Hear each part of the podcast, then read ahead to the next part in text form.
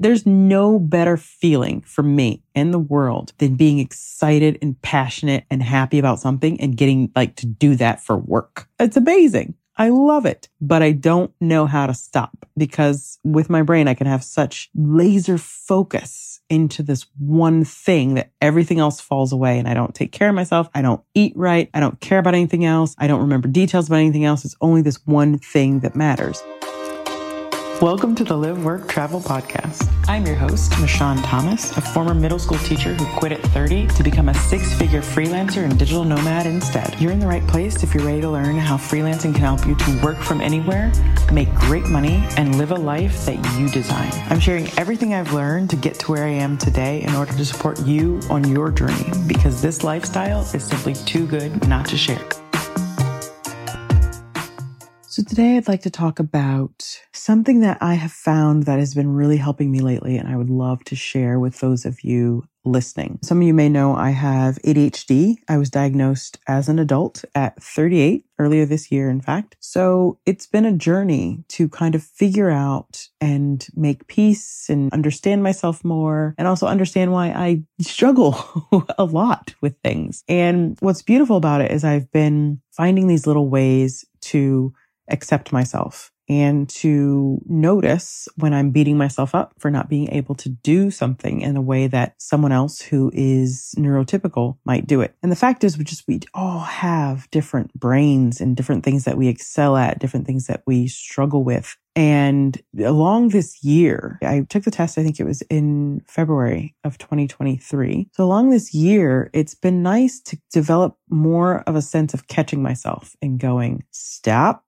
you're beating yourself up. It's not going to do anything. How can we solve for this instead? There's two ways. There's like developing a system that works to help me around the problem that I'm struggling with, or there's just sometimes accepting it and going, yeah, this is just how I am. And I'm going to laugh and I'm going to love that part of myself anyway. And it can be beautiful if I choose to make it so, right? I did a house sit early in the year and I sat for the same couple twice, right? They went away and I was watching their house and their cat. And the first time that I was there, I went to the bookshelf. They, I love that they had all these bookshelves and so many books to read. I spent my days reading books and kind of just relaxing, working a bit and all that, but just tore through probably like five or six books. And several of them were by the same author, Lisa Jewell. And it's kind of these mystery, like who done it something happened it's you go through the whole book and try to figure out what in the world is going on with it and whew, lost my train of thought there, which is exactly what happens a lot in my life. And I can go, oh my God, why can't I stay on track? Which I do a lot of times, but I'm learning how to laugh at it more and just go, okay, whatever. This is just how your brain goes. So anyway, I read all these books. So I did the house sit. I went away for about a month and a half, came back and sat again at that same house watching their cat while they were away. And I came back and I saw the bookshelf again and I saw all these books lined up by Lisa Jewell. And I thought, oh, yeah, I liked her stuff. And I was like, did I read all of these last time? I think there were a few I didn't get to. So I started to pull the books off the bookshelf and I'm reading the back and I'm going, I don't really remember what happened in this book. And then I pull another one. I'm like, I don't really remember what happened in this one either. I'm like, I know I read this one. This was the one with the baby, uh huh, and the people. And I don't remember exactly who was the bad guy and what happened. And I pull off the next one and I'm like, okay, yeah. And then this was the one where, right, the husband was having the affair and and then someone, yeah, the the one gets killed, but like I don't remember who did it. I had a moment where I just stopped and I'm like, is this normal? I read these books like a month and a half ago. Shouldn't I remember who done it? Shouldn't I remember? And like I can do a vague, if I flip through the pages a little bit, I was like, okay, yeah, yeah, I remember reading this, but I don't necessarily remember what happened in it. And it shook me a little bit. I was like, I think there's something wrong with me. But then I'm like, okay, I can choose to look at it like there's something wrong with me, or I can just laugh right now and be like, that is kind of awesome how my brain works. If the information is not important, and let's face it, who done it in those books is not critical to my life in any way, shape, or form. It does not help me to be a better business owner. It doesn't help me to do the things I love, like create stuff and to travel more. Like it is not integral to being who I am day in and day out. And the way that my brain works, it has decided to prioritize the information that is. That's all it can afford to hold on to at any given time. So I had a good laugh standing in front of the bookshelf and it was just like, look, this is a beautiful thing in its own way. I can reread these books in a few months and I will have no idea what happened. I'll kind of remember stuff, but I'll have forgotten all the details, which is why it's great. My favorite trilogy is Stieg Larsson's The Girl with the Dragon Tattoo trilogy. And that is a set of books that I reread every couple of years because yeah, while I remember the big points, the major points of what happened, I forget all the little details sprinkled in. So each time I read them, it's not like reading it completely new. There's a sense of familiarity of like, ooh, I remember there's a big mystery. What happened here? Hmm. But there's enough newness that it's fun to read every time I reread these. Now, those stand out because they are so good that a lot more of the drama and what happened and everything in them sticks with me. But these other mysteries that I just rushed through a few months ago, they didn't really stick. And so, yeah, I had a laugh and I thought, this is just life. I can choose to, to beat myself up about it, or I can just laugh and be accepting of the way I am. And it makes sense because I've always wondered how so many of my siblings and a lot of my friends actually retain so much information about books and movies. And they can tell me about a movie that I've seen, sometimes a movie that I've seen like three or four times. And I'm like, yeah, I mean, it was about a thing and it was about, I don't remember. but they remember the names, they remember the actors who played there, they remember what happened in the movie, they remember the certain dialogue from the movie. And I've always been fascinated by that and thought that there was just something wrong with me. And now I'm very much getting to a point of accepting, like, no, I'm just different. And my brain if something is not really important to me, it comes in and it goes. And I know that I'm not broken though, right? I know that it's not a bad thing. I know that it truly is about what's important to me because there are other books. There are business books, for example, or books that have taught me stuff about personal growth and development and business concepts and various things that I can then talk about and talk about very vividly, even if it's been a while since I have read them. For example, Johan Hari's book, Lost Connections, which I read in 2023 during the time that I was in Croatia, picked it up not knowing what it was and just like devoured it and then went on to tell tons of friends about it because it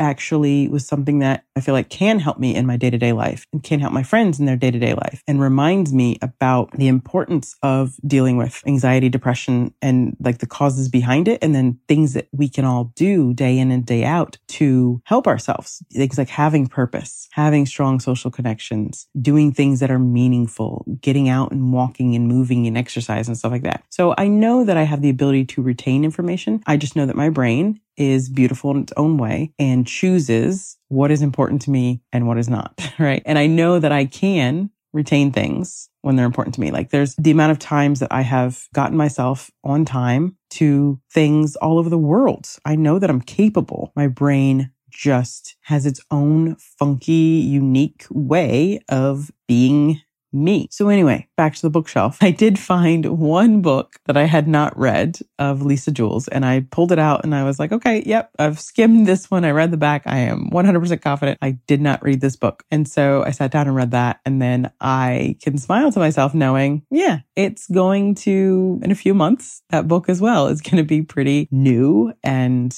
I could read it all over again and probably not remember what exactly happens in it. And that's a beautiful thing. So yeah, there's been a long journey of discovery and just learning to accept how my brain works. And this year has been really helpful for that in teaching me a lot more ways to just be happy and accepting of my brain and the way it is, especially for things like that where it's not really a big deal. It doesn't matter if I remember those books or not. I'm no longer in school. There's not going to be a test on them. It doesn't matter. They were just something I did for fun and leisure and relaxation. On the other side, there are times when I want to develop systems that help me out because there are things that are important that I don't want to let slip through the cracks. And so I want to spend part of this episode talking about those and something I've found recently that is really helping me. So I discovered this when I was thinking about my Antarctica footage. I went to Antarctica in November of 2022 and I found myself the summer of 2023 just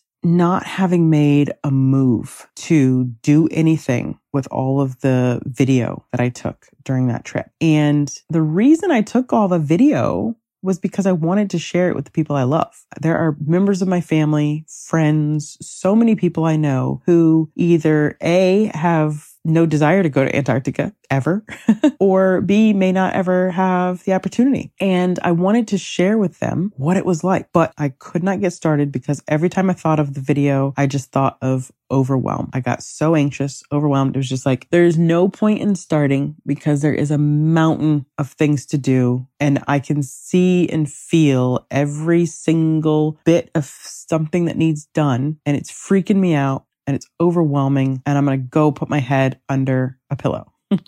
and I have felt this way many times in my life. It wasn't till this year and watching more YouTube videos on ADHD and stuff like that that I realized like, oh, this is totally normal. It's totally common. Like it's it's not just me feeling this way. Letting the mountain get bigger and bigger and bigger while I just go, too overwhelming, too overwhelming. I'll just wait a year when it's even bigger and there's more stuff to do and all this chaos and yeah. So I ignored it. I ignored it for a long time while I wanted to actually make the videos, I couldn't even get to that point because I was just like, I have to go through it. I have to go and organize it. I don't even know where to start. So I just won't. So what I ended up doing that has been incredibly helpful, so helpful that I've tried to start applying it to other areas of my life, is to break things down into super, super, super, super manageable chunks. And here's the issue. Like when I saw people say that on YouTube or whatever, it's like, yeah, but you don't understand. It's so hard. It's so hard to like, cause some people will say, they will say to map out a list of everything that you need to do from start to finish for a project. And I find that incredibly unhelpful advice for two reasons. Number one, that is freaking overwhelming. Like I can list out 187 things that I need to do. And then I look at that list and I'm like, uh, yeah, I'm never getting started. But also just because it's a distraction. I can make lists all day long. And my brain doesn't exactly work in a list. Like if a list was all I had to do, somebody said, Michon, we need you to sit down and we need you to think about a process that you need to do in your life. And we need you to make the best list ever. Like every single thing you can include on that list for the entire process from A to Z. I could make you that list. I could make it and it would probably, maybe it would have a thousand things on it. And if you were going to take that list and then go away and I never had to deal with that again, like that'd be great. That would actually be a fun project if all I had to do was make the list. It'd be like, cool, I can make you the best list in the world. I love making lists. Lists are a great way to distract myself from actually doing any work. I can make you lists all day long. But the problem is, is not just making the list. It's the fact that I have to do everything on the list as well. So for me, I'm thinking, cool, I'm going to take a month and I'm going to make this amazing list. But then I get sad because I know that there's very little chance of me actually completing the list. Again, this is just for things that I work on alone. If I'm working with other people and they can take off some of that burden and help with the list, that's one thing. But me in general, for things that I need to do, I don't find it super helpful to make a detailed list. Instead, I need to get started. Yet I can't get started because of the overwhelm of all the things that I need to and that I don't even have a list or a starting point. So it's just like this circling thing that's just basically awful. What I made myself do with the Antarctica project was to choose an hour and get started. So I set a timer for an hour and I got started that first day. And then I refined the system a little bit more over the next day to make it an hour but 45 minutes and then 15 minutes. So here's how I approach the Antarctica project and here's how I'm starting to approach other projects in my life. Instead of making a list, just get started. So I set the timer for 45 minutes and it's like, all right, Antarctica project. What do I need to do? Well, I need to find my freaking video. Where is it? So I get the hard drive and I plug that into my computer and I open it up and you've got a bazillion photos and videos from Antarctica and I go, okay, I need to organize this somehow. Well, it was a 10 day trip it makes sense to organize it by day one, day two, day three, day four. And yeah, that's how I'm going to make the videos. I don't care about telling a beautiful story that is all interwoven. My brain, I can't handle that. That's why I love fiction because I'm incredibly amazed at fiction writers because they can tell a story in so many different ways, not just chronologically. The only way I know how to tell a story is chronologically.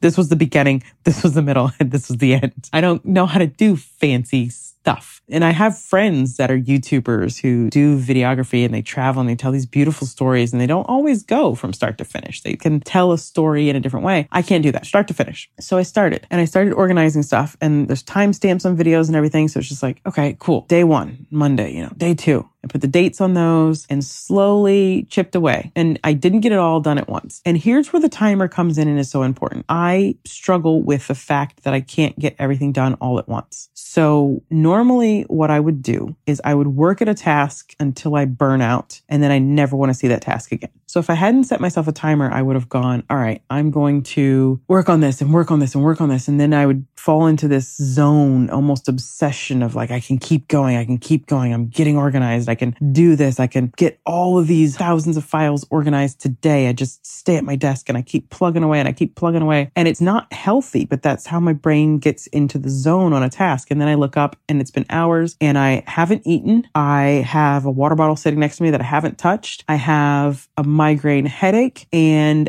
I'm just exhausted and drained. And what I'll do is I'll close the computer and I'll go to eat something and I'll never come back because the thought of going back to the project isn't fun because the project feels like misery and it feels like a headache and it feels like more overwhelmed because all I did was like close the computer and walk away. And I'm like, I can't even remember what I was last doing. Again, are you seeing a pattern? I'm going back to like the books on the shelf. I can't remember where I left off. So it's easier to just not deal with it. And the more days that go by, the less I can remember. And then it's just like starting all over from scratch the next time I come into a project. The way to mitigate that was with the 45 minutes timer. And it was just like, when that timer goes off, I have to stop. So I organized photos and organized photos and timer goes off and I have to stop. And then what do I do with that remainder of 15 minutes? This is the thing that I've found super, super helpful for me is I will stop what I'm doing and I use that last 15 minutes to tidy up the project so that I know where to start next time. So I have one page that I go to, this document, and I write in a little bit about what I got done that day. I did this. I made a first draft of this video for this day. I stopped at minute 12. I need to start next time, pick up back here, do this, this, and this. So it's two parts. It's the how, what I got done that day, and then where I should pick up the next time. And I also made myself a little note of how things were organized. So I decided to organize all of the folders by day. I got to here, this is here, how to start in the future. I did little notes on that. And what that does is it completely eliminates